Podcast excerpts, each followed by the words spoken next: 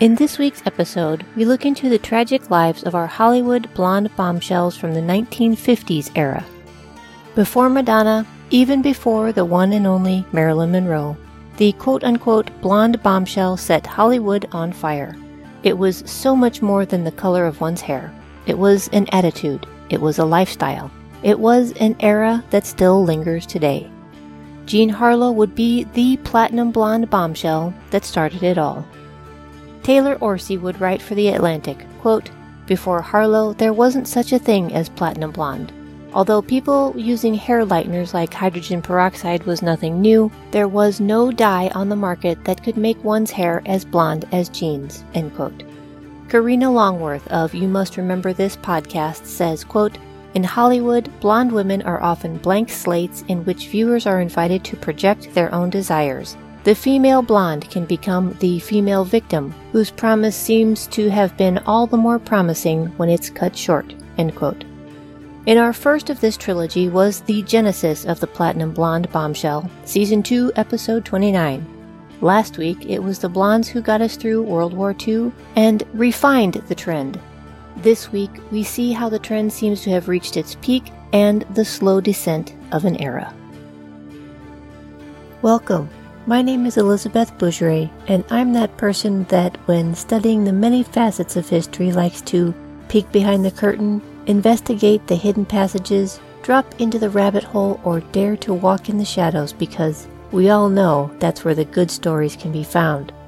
Take a listen then to discover what dark or peculiar pieces of American history can be found this week from my bag of bones.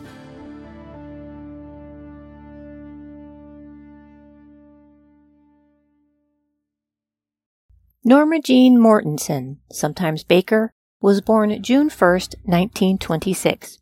Wait, before we get too far, there is so much information on her very public, very tragic life that it would be an affront to her to try and cram it all into this little segment.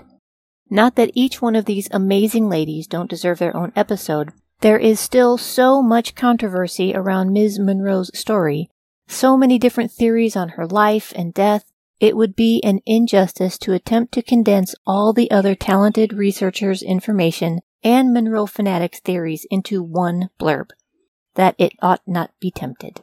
So instead, I thought rather than overlooking her completely, which in and of itself would be an insulting to her being the 1950s blonde bombshell, I would find bits and pieces about the starlet that might not be known and tie it up with a neat little bio bow. If anyone is super touchy about Ms. Monroe, please skip this part and please do not send hate mail. If it's safe, let us begin. Norma Jean Mortensen was born June 1st, 1926. Taylor Orsi writes for The Atlantic, quote, Jean Harlow was wowing moviegoers with her sultry sexuality and shocking blonde hair when the girl who would become Marilyn Monroe was still in kindergarten. End quote. It was said Marilyn Monroe absolutely loved Jean Harlow and would watch and rewatch her films. She would say, quote, Some of my foster families used to send me to the movies to get me out of the house, and there I'd sit all day and way into the night, up in front there with the screen so big, a little kid all alone, and I loved it. When the time came, she would campaign to play Harlow in the movie about her idol's life, Apparently, the script was so bad and poorly portrayed Harlow, Marilyn refused to do it. In addition, Monroe later confessed to her agent, quote, I hope they don't do that to me after I'm gone. End quote. Factinate blog post would write, quote, when she was a rising star, Monroe and the studios played upon her looks and created a blonde bombshell persona. Sadly, blonde bombshell is apparently next door to dumb blonde and she began being typecast as just that, which she hated, probably because in reality she was actually extremely intelligent. Not just intelligent, may I add, extremely business savvy, but her ideas and projects were often overlooked. She was born and raised in California and was passed around to several foster homes. Married at 16 to James Dougherty as something of an arranged marriage, not surprising it ended after only four years in 1946. By 1945, she had begun modeling for magazine and in less than a year would appear on the cover of over 33 issues. It was at this time she gave up her natural auburn hair in favor of the platinum blonde. She would also start to be tagged as Jean Norman. She would be signed in August of 1946 by Fox executive Ben Lyon and would then be renamed Marilyn Monroe. Now hold on tight. This is going to go kind of fast. In 1947, she got her first role in the film Dangerous Years. In 1953, boom, America would see Marilyn Monroe as a star. Niagara, Gentlemen Prefer Blondes, How to Marry a Millionaire were big, big hits. And to close out the year, she was chosen by Playboy mogul Hugh Hefner to grace the cover and centerfold of the very first issue of the magazine. While she did not consent to a photo shoot, Playboy was content in releasing some of her older prints, but she would not allow the publication to go through. Could you imagine how much that issue would be worth today? In 1954, she would marry famed New York Yankee Joe DiMaggio and would participate in one of the most successful USO tours for the Marines stationed in Korea. In 1955 came her role in The Seven Year Itch, which would also bring about one of her most iconic images in Hollywood history, would hit the big screen. You know the one, Marilyn Monroe on the subway grate. She was forever ingrained in the public, but it would cost her the marriage of one man who probably loved her the most purely in all of her life. Her husband hated this new imagery, and the marriage couldn't sustain in her newfound fame. By the end of 1955, she and Joe DiMaggio would divorce, but remain in each other's lives. Side note, for 20 years after Marilyn's death, DiMaggio sent roses to her crypt three times a week. He outlived her by 36 years and would never marry again.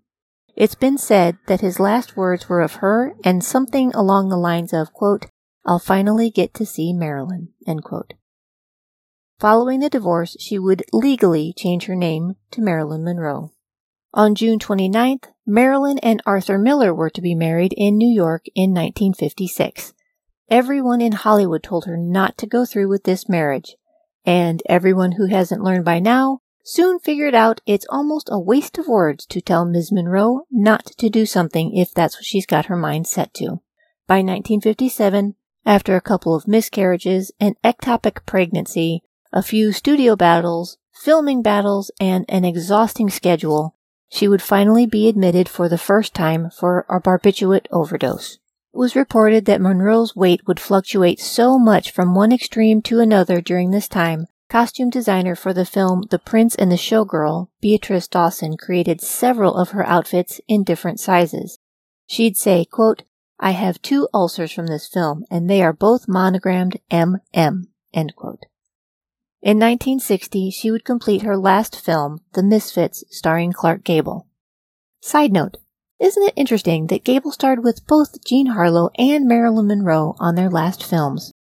And then he would die too, not long after himself. It was reported that Marilyn was so addicted to barbiturates at this time, actual filming was quite limited and the whole production was put on hold so she could go through detox. Marilyn would get divorce number three a month before The Misfits was released. It did not do well at the box office. In 1962, she began the filming of Something's Got to Give with Dean Martin as her leading man. It was to be a remake of the classic Cary Grant film My Favorite Wife. This was also meant to be the first film in recent history to have a nude scene. By this decade of blonde bombshells, it was no longer the sensuality or hint of scandal that kept the audience's rapt attention. Marilyn used nudity to her advantage and stretched the idea of what was acceptable in this decade. Only a decade before, she would have been disgraced off the screen and never heard from again. But this was Marilyn Monroe. She pushed the barrier for nudity and dared her to quote unquote competitors to follow suit. birthday suit, that is. During the filming of Something's Got to Give, Monroe's doctors had told the producers that she was ill and requested to postpone the production. But time is money, and they pressed forward in April and then were upset when Marilyn wouldn't show up for the first few weeks. And to make matters worse, she, being as sick as she said she was, would show up get sewn into a dress and would sing the infamous Happy Birthday, Mr. President on May 19th. To make up for her escapades, she agreed to do the nude scene first, and the studio invited press to capture the groundbreaking event. These photos would later appear in Life magazine. Shortly after, Marilyn claimed she was sick again. Fox had enough. They fired her and then sued her for $750,000. The studio attempted to replace Monroe and continue shooting, but then Dean Martin fired himself, saying that he wouldn't do the film with anyone but Marilyn. So Fox sued Martin as well. And then they scrapped the whole thing. Marilyn attempted damage control by giving audience to a reconciliation with Fox and by doing some photo shoots for Life, Cosmopolitan, and for Vogue. Fade to black. Monroe was found dead in her home on August 5, 1962. The New York Mirror would report, quote, Marilyn Monroe kills self. Found nude in bed, hand on phone, took 40 pills. It's believed she died between 8:30 p.m. and 10:30 p.m. on August 4th due to a quote probable suicide. End quote. She had a private funeral on August 8th that was arranged by Joe DiMaggio and her half sister Beatrice Baker Miracle and her business manager Inez Melson. She's entombed on Crypt 24 at the Corridor of Memories at the Westwood Memorial Park Cemetery. Vogue's contributor Molly Haskell would say, quote, She was the 50s fiction, the lie that a woman had no sexual needs, that she is there to cater to or enhance a man's needs, end quote. Photoplay would call her, quote, a national institution as well known as hot dogs, apple pie, or baseball, end quote. The American Film Institute has named her the sixth greatest female screen legend in American film history. The Smithsonian Institution has included her on the list of 100 most significant Americans of all time. 1962. Marilyn Monroe was dead. Long live the legacy of Marilyn Monroe. Hey everyone, it's Elizabeth Bougeret here with Bag of Bones and I have to tell you, I am so excited to have Lume deodorant as part of the Bag of Bones family. I aggressively campaigned to get Lume on this podcast and my website. That's how much I love their products. They are all natural, and just because they're all natural doesn't mean they have to smell like dirt or baking powder. In fact, they don't even use baking powder.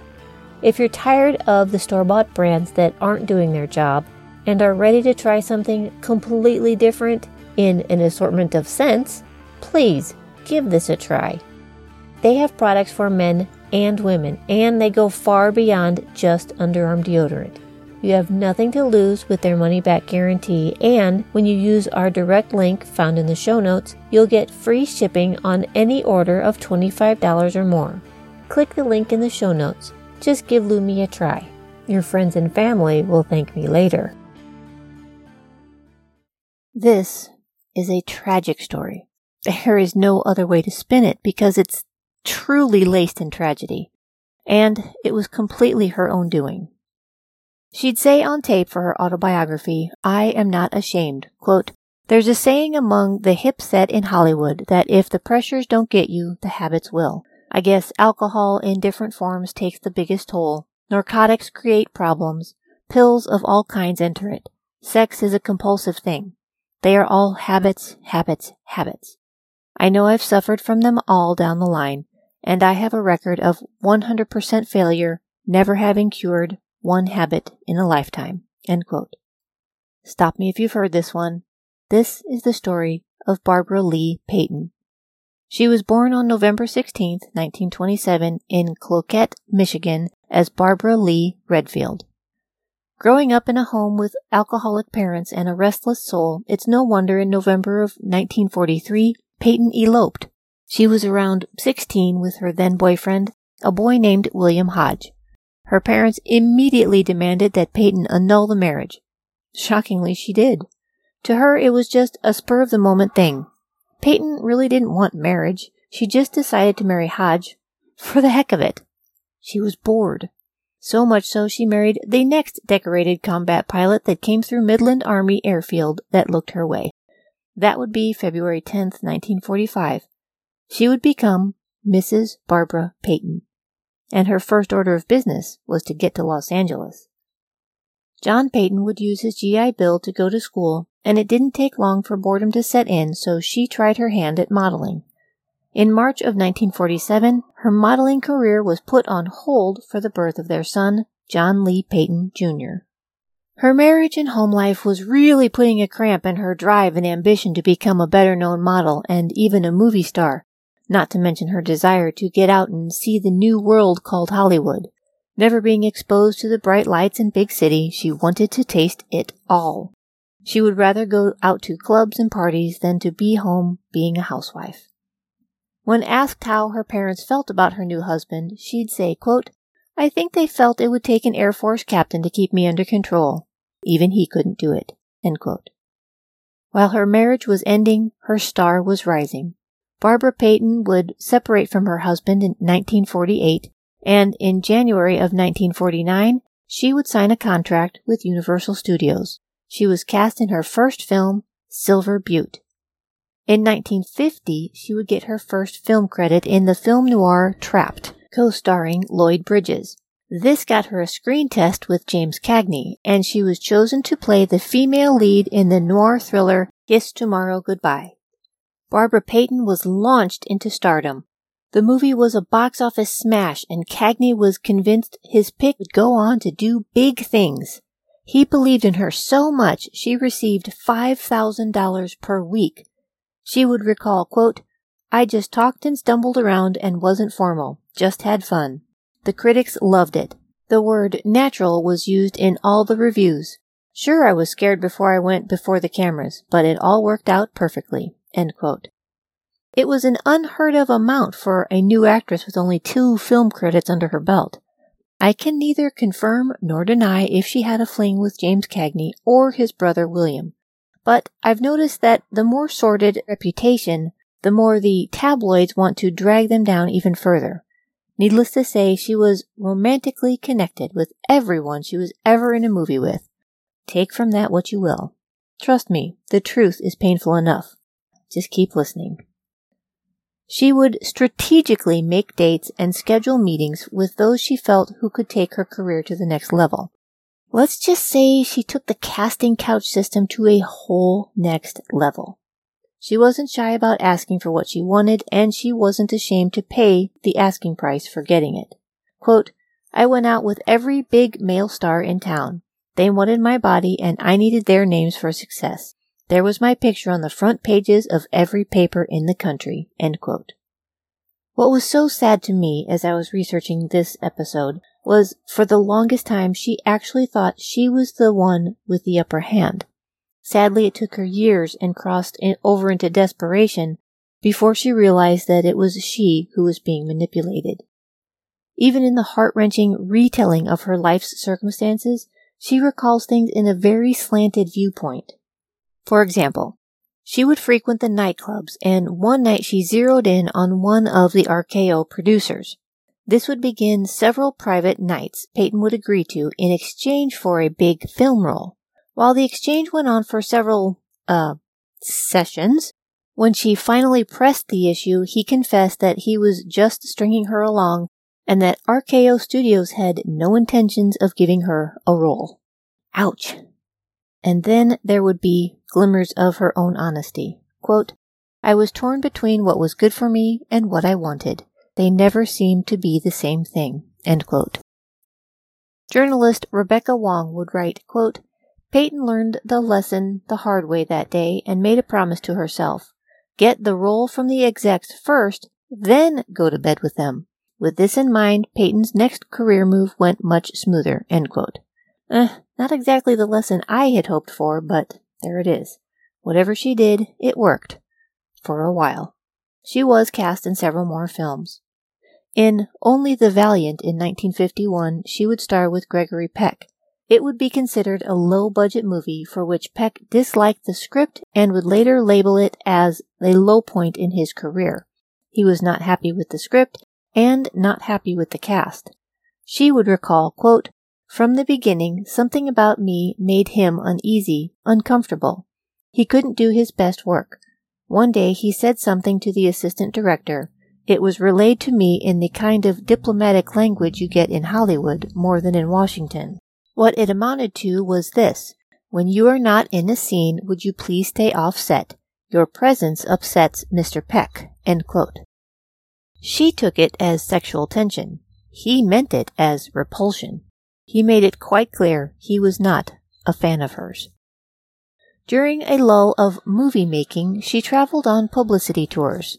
In 1949, Payton met Bob Hope, the comedian, actor, and known womanizer. Ew. Payton again thinking that she was making all the deals hooked up with Bob Hope, and they began an affair. Hope would set her up in an apartment for a while until she wanted more. More, more, more.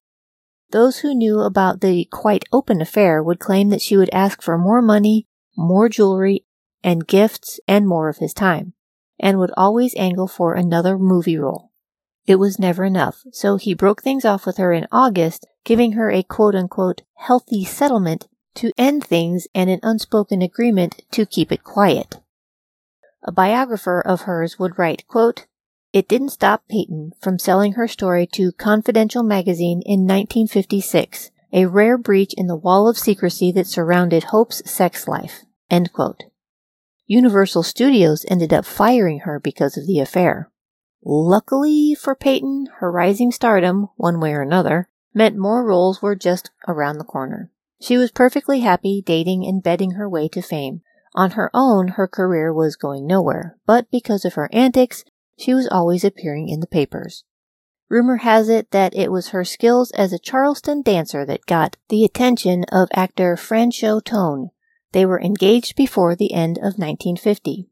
Vanity Fair writes, quote, in I Am Not Ashamed, Payton praises the older alcoholic Tone, whom she calls a lovable, honest, irascible, masochistic man who loves beauty for beauty's sake. But then she met Tom Neal. This man was everything Tone was not. She would describe him as, quote, a beautiful hunk of man, he didn't care that she dated other men, but he did make one thing clear. He would never marry her. Payne would recall, quote, Tom didn't think he could afford a wife like me, He was probably right. I mean, if Bob Hope couldn't keep up, unknown B actor Tom Neal wouldn't stand a chance. But if there would have been one man, it would have been this man. This was the man she loved not for what he could do or what he could give her, but she was crazy in love with Tom Neal. Somehow she forgot to mention that to Franchot Tone. The love triangle exploded on September 14th, 1951. After a night of heavy drinking, Tone and Payton returned to the home they had shared to find a drunken Tom Neal. See, Tone was paying all of Barbara's bills even though she was still dating Tom Neal. Of course, Tone didn't realize he was paying both Barbara and Tom's housing. Neal would live there when Tone was out of town, and she would kick him out when Tone would be stopping by. Payton recalls, quote, Franchot tripped on one of Tom's barbells, and that did it. Not that it hurt his foot, but it was a steel reminder that Tom had been in my house. Then, atomic bombs. Franchot had to be crazy drunk to throw a punch at Neal. It was like throwing a pebble at an elephant. The elephant roared and speared Franchot to the wall with his tusks. Tom threw about ten fast punches and got him a free ride to the hospital. According to biographer O'Dowd, quote, Tone's face was nearly destroyed. He suffered a concussion, shattered cheekbone, fractured jaw, and broken nose. The fight was a tabloid sensation, and Payton, who had gotten a black eye in the fight, egged on the paparazzi by appearing at the hospital every day in skin tight dresses, giving flippant interviews, and sneaking martinis to Tone in a thermos. Not to be outdone, Neal also gave countless ill advised interviews. Quote, I didn't do anything wrong, like being named a communist, he told one publication. I just fought for the woman I loved. Plastic surgery was necessary to restore Tone's broken nose and cheeks. Ms. Payton told the press that she was going to marry Tone and leave Neal for good, and on September of 1951, the two officially wed. In less than two years, the couple separated and Payton went back to Neal. Payton and Neal capitalized on the scandal touring with a production of The Postman Always Rings Twice. 53 days. The marriage, the winner of the spoils, he that got the girl. It only lasted 53 days. She said, quote, He couldn't accept me as Barbara Payton from the day of our marriage. If he could have, we might have been happy. But I was the Barbara Payton of Tom Neal's, of my lovers, of my past, all of it. He hated me for what I had been and loved me for what I was. He tortured himself. I was only somebody for his doubts, fears, incriminations to bounce off. I resolved to let himself spend himself of the torture. It was endless. It built, and there was no end in sight. Every part of my body reminded him of another man. It couldn't work. I agreed to give him a divorce by default. After days of wrangling and reconciliations, our attorneys agreed on a settlement. Barbara would also recall, quote, When I married Franchot, I thought it would be forever. Later, when I divorced Franchot to live with Tom, I thought that would be forever. But forever is just a weekend, more or less. Side note, when Franchot Tone decided to divorce her, his story is ever so slightly different from hers. He had a private detective take pictures of her having sex with other men. He then sent the pictures to all the major Hollywood studios, hoping they would ruin her career. 53 days, folks. By the end of 1953, both men had washed their hands of her and her reputation was ruined. Then, just like a pack of wolves turn on their weakest member, the press lined up to blast Payton. She was being shut out of Hollywood and it didn't even dawn on her yet. Barbara's career had plummeted to the point where she was making what I call the horror genre red flag, featuring Bride of the Gorilla in 1951. It's the beginning of the end, folks. In 1953, she was summoned to England to play two different movies. She found several rich men to accommodate her while she was there. In 1955, she was given a part in the movie Murder is My Beat, starring Paul Langton. It said she was drunk for most of the filming and would spend her salary on alcohol. It was around this time desperation began to sink in. She was starting to feel her foothold slip away. Remember, everyone else saw it coming, but once you start saying yes to things that had once been forbidden, the easier it becomes to blur those lines. She started racking up brushes with the law, passing bad checks, severe inebriation, drug usage, and even more. In 1956, her ex-husband and father of their son, John Lee, accused her of neglecting their son, who had been living with Barbara since he was about four. Which makes me wonder, where was the child when all of this nonsense was going on? A custody battle followed, with her ex-husband accusing her of exposing her son to, quote, profane language, immoral conduct, notoriety, unwholesome activities, and no moral education, end quote the judge ruled in favor of the boy's father and labeled Barbara as, quote, an unfit mother, not to mention a thoroughly confused and misguided young woman, end quote. And then, finally, someone told her the way it was. She would continue to attempt to seduce powerful men for parts until, one night, she made her usual offer, a part in the next film, and she would have sex with him. Well, he laid it all out for her, with a counter offer. Yes, he would like to sleep with her, but there is no part coming. He would just give her money. I'm sure she probably wanted to storm out, but she needed the cash. Payton accepted his offer. She promised herself it would be just this once, but then it became a slippery slope. And before she even realized it, she was a high-end prostitute. Quote, I had refused to look at myself as I was. Now I was being forced into it. I was a whore. I excused myself and went to the powder room where I cried in solitary. My attitude, I decided, should be, all right, I'm a whore, and by God the men are going to pay dearly for me. She had fallen pretty far from the shine of Hollywood. Before long she was sleeping on bus benches or alleyways. She was beaten and bruised by her tricks, and even lost some teeth in the process. In February of 1962, she would be arrested for prostitution when she propositioned an undercover cop. She continued to sleep with powerful men to hopefully get her next part, She did get her fill of drink, but there were no more parts forthcoming. Until. I don't know the particulars, but she did win a small, very small part in the movie Four for Texas. It starred Dean Martin and Frank Sinatra, so maybe one of her Johns finally came through. But the part was that of a town citizen, and it was uncredited. This would be her final film. She could only sink lower. At one point, she was attacked by a drunk, and he cut her from her abdomen down to her thigh. She needed 38 stitches. She now added drug addiction to her repertoire, and her condition, missing teeth, and weight gain meant she could no longer charge a premium rate for her services. Quote, Today I live in a rat infested apartment with not a bean to my name, and I drink too much rose wine. I don't like what the scale tells me. The little money I do accumulate to pay the rent comes from old residuals, poetry, and favors to men. She was frequenting a bar called the Coach and Horses where ghostwriter Leo Guild would watch her come and go for a few weeks, then finally would offer her some cash for her story. He found a tape recorder she could borrow and she could take it home and say whatever she liked.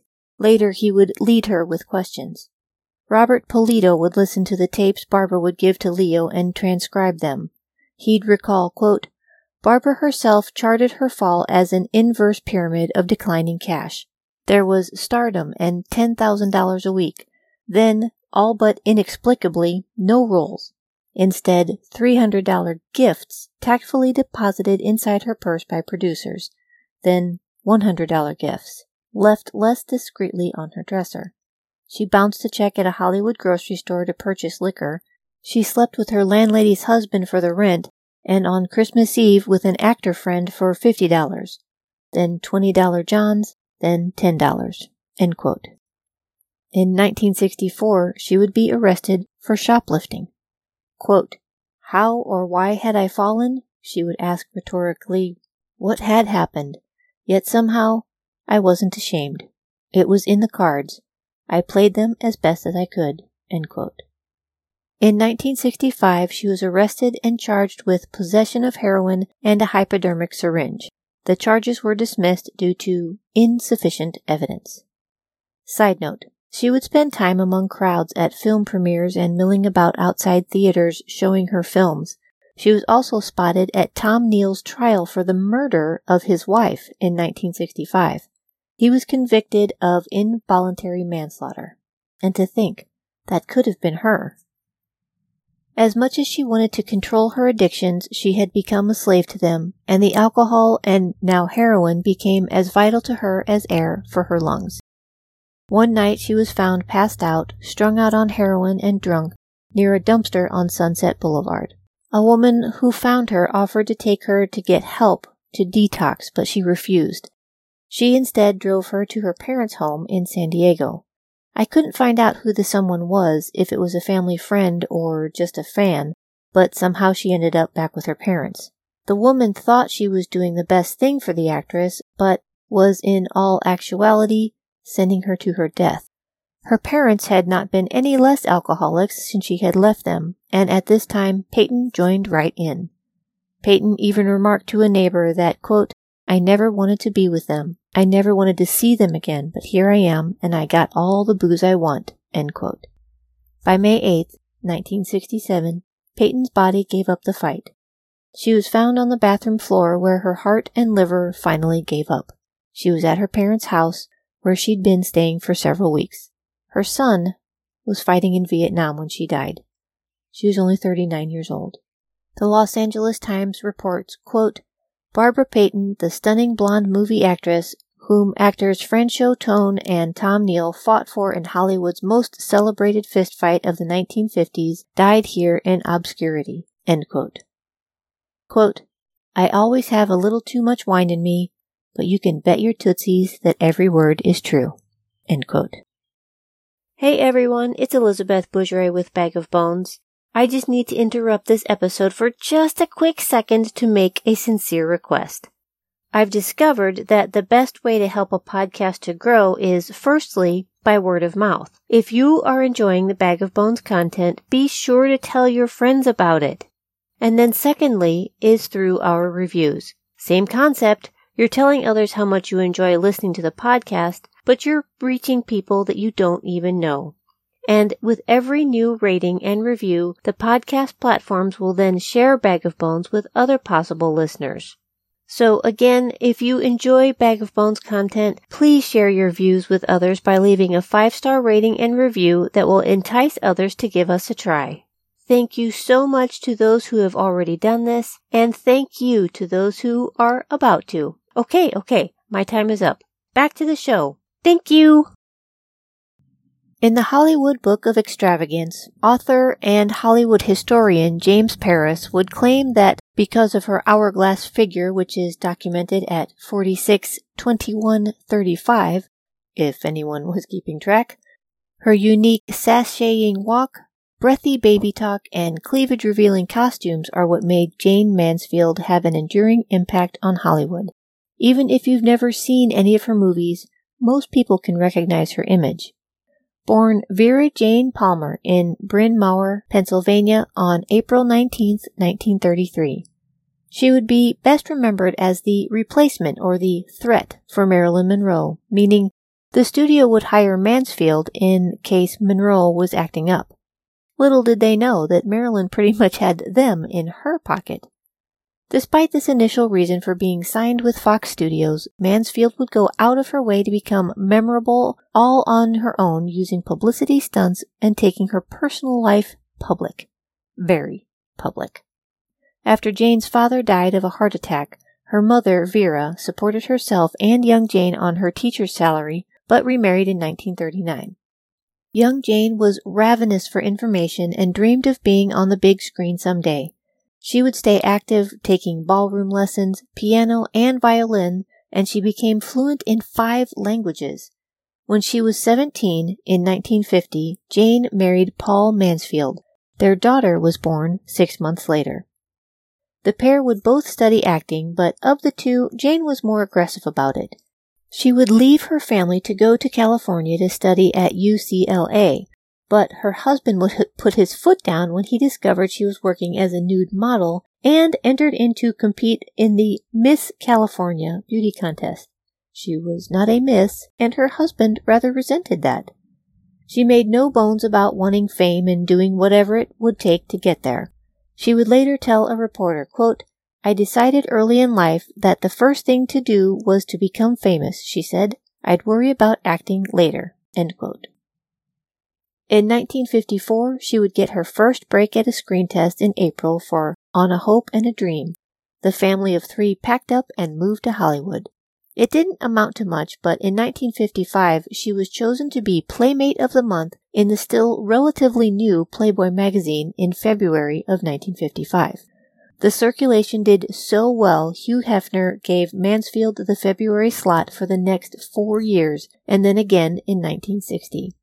In 1956, her husband attempted to gain sole custody of their daughter, saying she was unfit to parent because of her choice to pose nude. He was denied and also failed to have any say over boundaries when traveling with her mother, in the States or abroad. Side note, Paul might have been onto something there because after the death of ex-wife, their daughter Jane Marie went on to pose for Playboy magazine herself in July of 1976 issue titled Jane's Girl. This would make her the first daughter of a Playboy Playmate to become a featured Playboy Playmate. Also, she is the only model to be featured alongside a parent in the same magazine. In 1988, both Jayne Mansfield would be featured in the 100 Beautiful Women issue of Playboy magazine. I feel like I need to wash my mouth out. Jane and Paul divorced in 1958.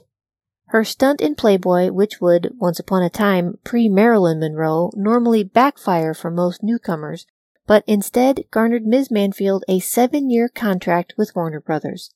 She was only given a few bit parts in movies, so she opted to accept a Broadway contract to play in the Will Success Spoil Rock Hunter. Warner Brothers dropped her contract and she continued on stage.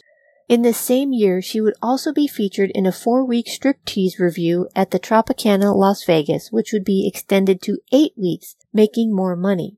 For example, $2,500 per week from Fox compared to $25,000 per week from the Tropicana.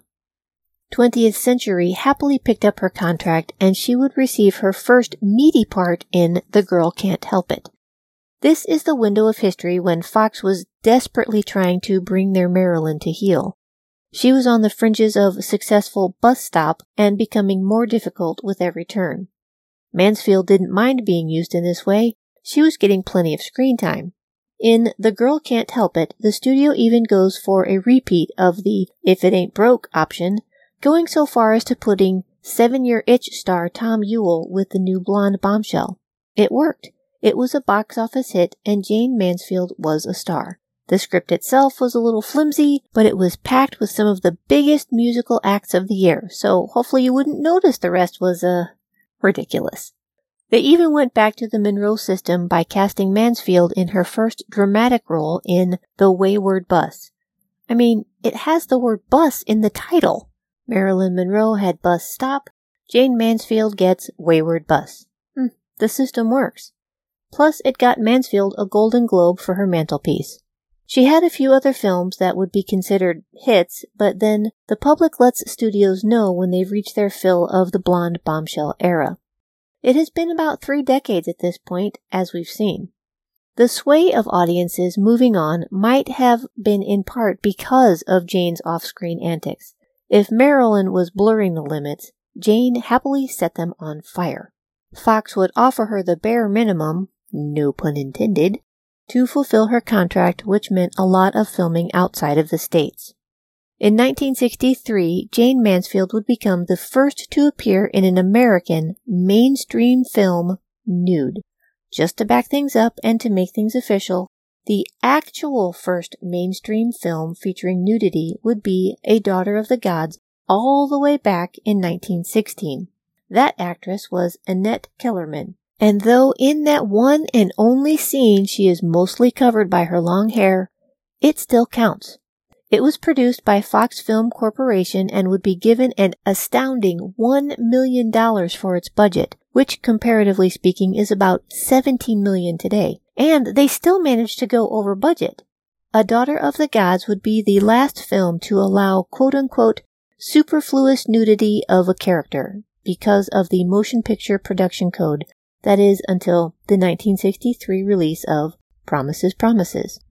The studio used every opportunity to publicize what they were about to do. The movie posters would show Mansfield covered in nothing but bath bubbles, announcing, quote, now see all of Jayne Mansfield. End quote.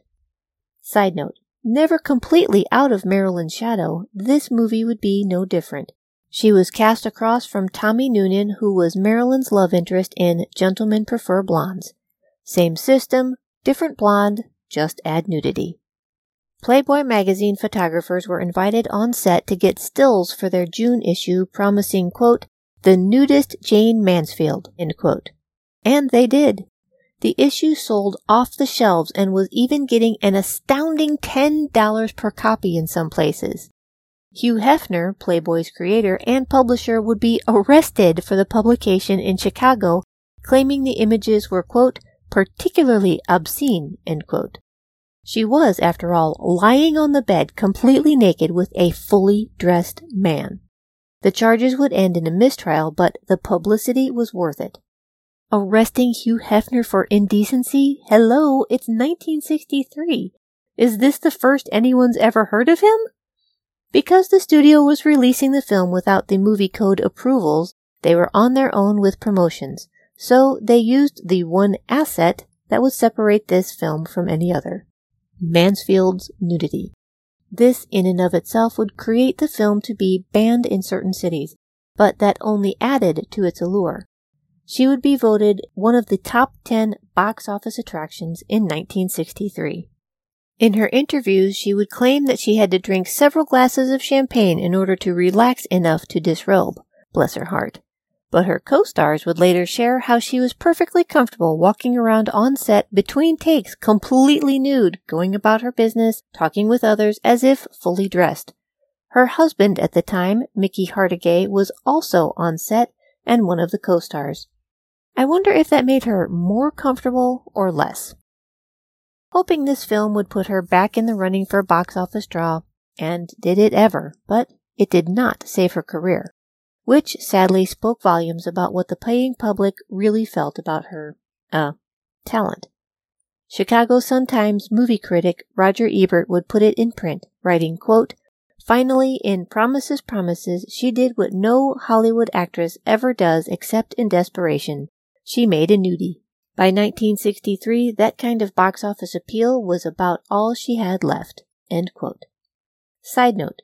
Mamie Van Doren was rumored to have been offered the role as the second female lead, but she declined. Apparently, she and Mansfield couldn't stand each other, and on a later film, Jane refused to be on the same set with her, even including it in her contract. She referred to Van Doren as, quote, the drive-in's answer to Marilyn Monroe, end quote. I guess being the indoor cinema Marilyn was of higher rank? Uh, I don't know how that works. The part of Claire in Promises Promises was then offered to Marie McDonald, whose husband at the time, Donald Taylor, was the producer, which we learned about in episode 29. That would be her final film before her accidental drug overdose. Even though Jane's big screen time dwindled, she managed to still get plenty of small screen time. The television gave her lots of opportunity to stay in front of the people. She'd make appearances on game shows, variety shows, as well as showing her acting chops in episodes of Alfred Hitchcock's Presents, Burke's Law, and Kraft's Mystery Theater. Side note Rumor has it that she was originally offered the part of Ginger Grant on the sitcom Gilligan's Island, but turned it down because she didn't want to be stereotyped.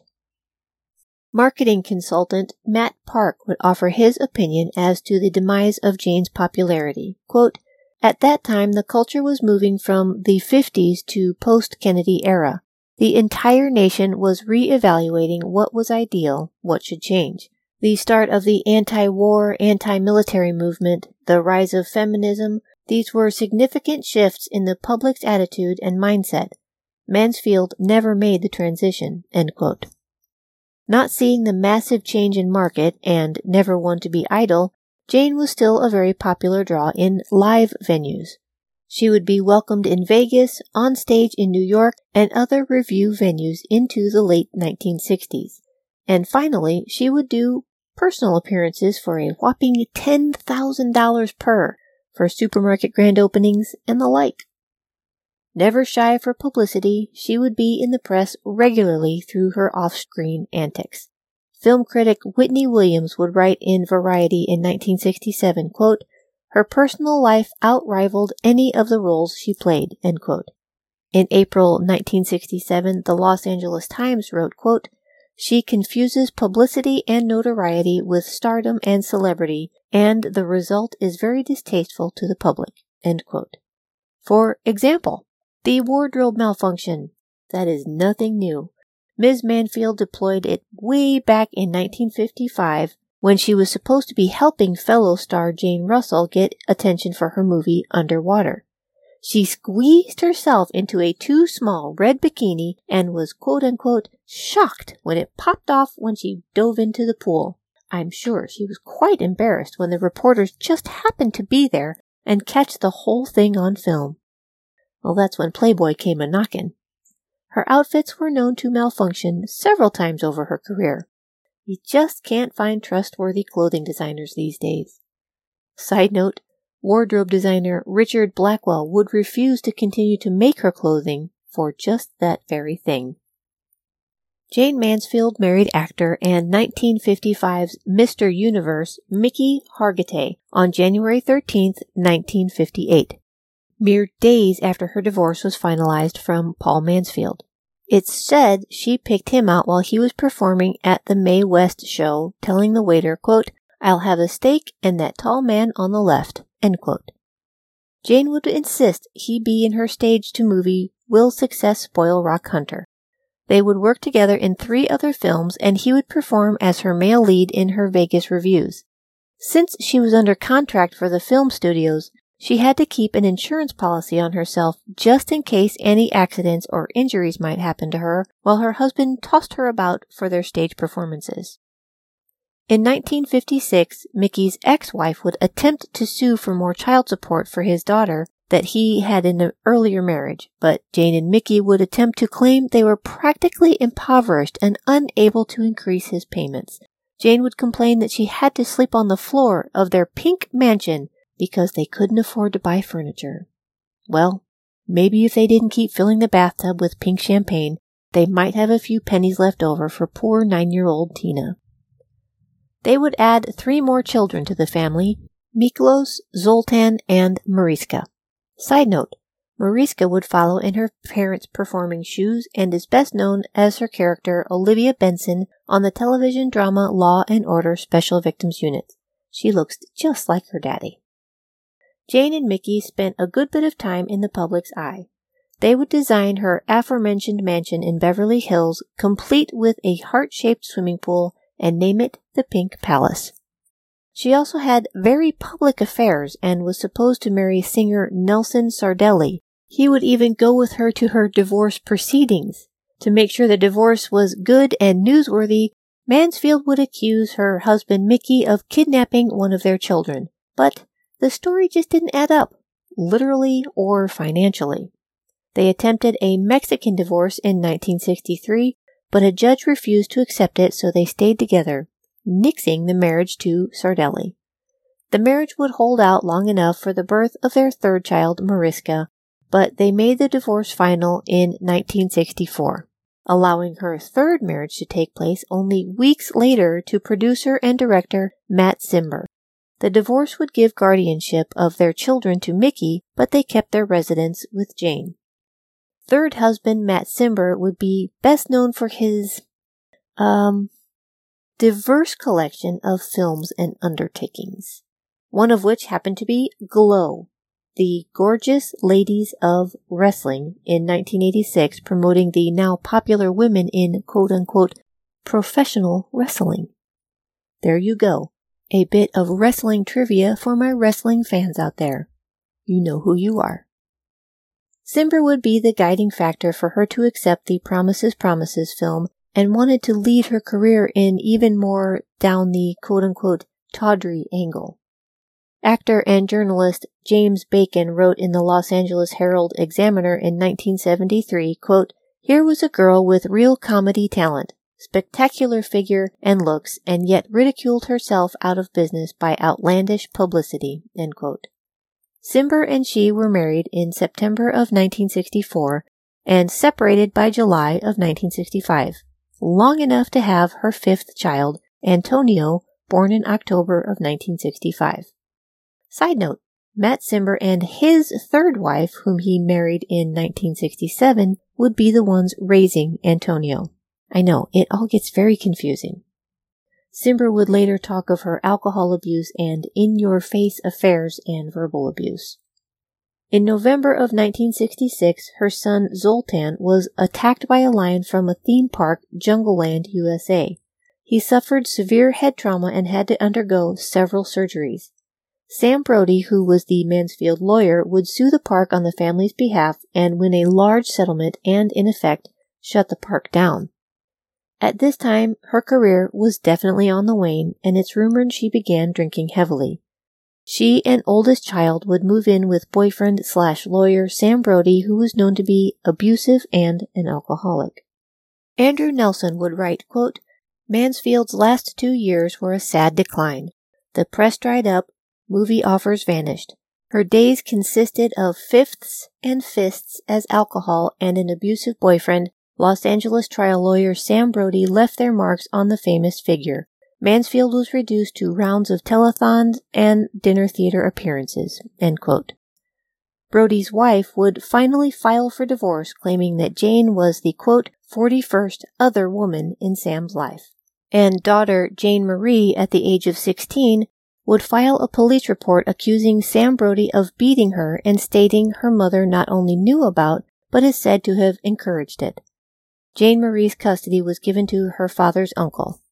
I'm not sure why she didn't go to her father, but it might be because he actually moved on to have a happy, quiet life and preferred to keep it that way and stay on the DL.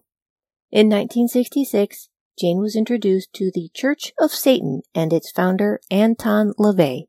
She would be deemed high priestess of the San Francisco's Church of Satan, and Anton's daughter, Karla LaVey, would report to Joan Rivers that Jane was not only practicing Satanism, but was having an affair with her father at the time. Always looking for an angle, Jane would invite LaVey to the Pink Palace for a headline grabbing photo shoot. In June of 1967, Mansfield was working as an entertainer at the Gus Stevens Supper Club in Biloxi, Mississippi. On the night of the 29th, after her last show, Sam Brody, her three children, a barrage of pets, and a 20 year old driver, Ronnie Harrison, left for New Orleans, where Jane had an appearance the next day. They never made it. It was after midnight, and the car driving over the limit ran underneath a tractor trailer. The truck was spraying for mosquitoes and was hidden in the chemical fog of the spray. Harrison never stopped, not seeing the truck at all. The three, Mansfield, Brody, and Harrison, were killed instantly, but thankfully the children who had been sleeping in the back seat were not injured. She was not decapitated. It has been rumored for decades that she lost her head, but while her death certificate states her skull was crushed due to impact, it was still attached to the rest of her body. Photos did show something that looked like blonde hair dangling from what was left of the front windshield, and the rest of the vehicle's roof was literally peeled back, it is believed it could be a wig, or yes, even a patch of her hair. Side note, there was a rumor circulating that LaVey wanted Mansfield to leave Brody and come to live with him, and when she declined, he put a curse on Sam Brody. Unfortunately, the curse went into effect when Jane was in the vehicle as well. Apparently, people need to be a little bit more specific before going around and putting curses on other people. A New Orleans paper would post, quote, Jayne Mansfield killed in New Orleans crash. Jayne Mansfield is the smartest dumb blonde of movies, personal appearances, and publicity stunts, was killed early today when a chauffeured auto in which she was riding smashed into a truck that had slowed to a crawl for an insect spray truck. It would also report, quote, her three children, Miklos, eight, Zoltan 6 and Mariska 3 were slightly cut and bruised and suffered shock. The youngsters were treated and released from Charity Hospital in New Orleans.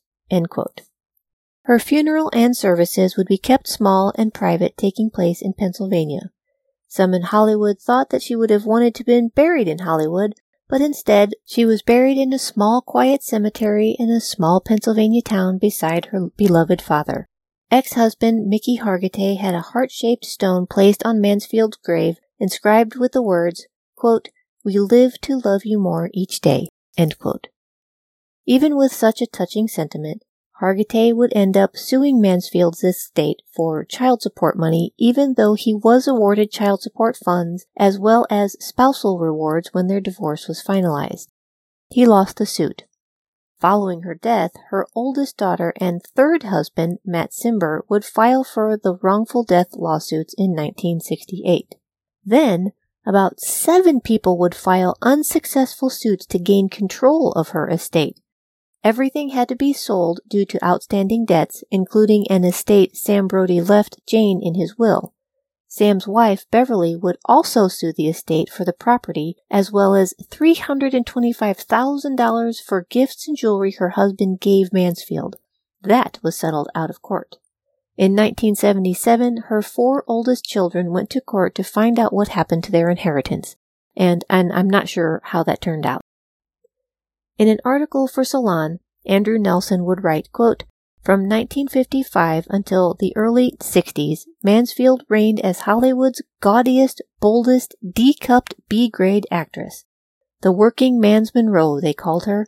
Her enormous breasts and baby doll voice embodied the 50s American male fantasy of female sexuality. Curvaceous, flirtatious, and grateful for a man's, any man's, attention. Side note if you're wondering where the quote quintessential Hitchcock blonde Grace Kelly is, she was featured in our anniversary episode 53 of season 1. Scroll back to that episode to hear a super concise telling of her, not just of her tragic story, but the legacy she left behind. Plus, I think there's seven, maybe eight other really interesting stories in that episode.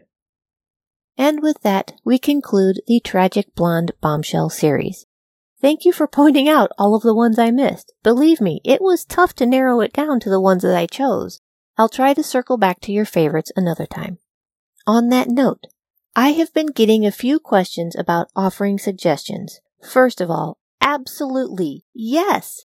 I love hearing your ideas of what you are curious about. I am such a research nerd and I love learning the new stories for episodes. Second, here are some parameters so you get an idea if it's a good fit for this podcast. The topic needs to be based in America. The event needed to happen in America or played out in America. If it's about a specific person, they can be born elsewhere or died elsewhere, but the majority of their life or their contribution to the story needs to be based in America. Next, it needs to be set in the time frame prior to 1969. Yes, sometimes if the story is so compelling or so requested, I'll slip over, but I like to keep it pre 1970. It has to be something within our bag of bones context. For example, my mother keeps asking me to do an episode of Roy Rogers, but I can't because, well, his story is just so darn happy. Around here, we settle in with the dark and creepy, tragic and horrifying. Throw in some peculiar traditions and folklore, and essentially you have the Bag of Bones podcast playlist. And finally, it must be based in fact. I put a ton of hours in research for each and every episode to make sure that I am giving you the most honest and up to date information for each subject. So if I can't find a lot of detail about something or I can't substantiate it, then I won't be able to use it. Yes, folklore can fall into a cloudy section, but usually with this topic, enough people believe it, and there is a foundational source, like where the story began, that I can stem from. And that's it. I'll post these guidelines on both my website, elizabethbougeray.com, and at the ragtagnetwork.com for easy reference. Now, before you start sending me hate mail defending Roy Rogers, I love Roy Rogers. I also love all the other topics and dates and countries. I listen to other podcasts that cover all the things that I do not. But I had to set parameters, otherwise, the Bag of Bones podcast would have been all over the place and not stand out in any crowd. But now, when someone asks, Hey, do you know of a great history podcast? Or, Sure, there's a million true crime podcasts out, but what about the crime of the last century? Hopefully, Bag of Bones podcast is on the tip of your tongue. Yes, your requests are most welcome. In fact, the first episodes of a new season will all be requested material. So hurry up and get yours in. And that's all for this week's episode of Bag of Bones podcast. I am so glad you're here. I'm Elizabeth Bougeray. Until next week, then.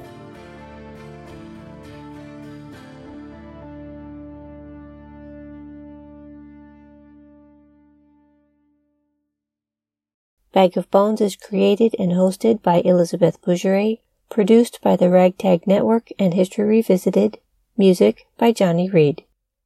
To learn more about the show, visit elizabethbougeray.com. For more podcasts from the Ragtag Network, visit their website at www.ragtagnetwork.com. Copyrights by Elizabeth Bougeray and DCT Enterprises.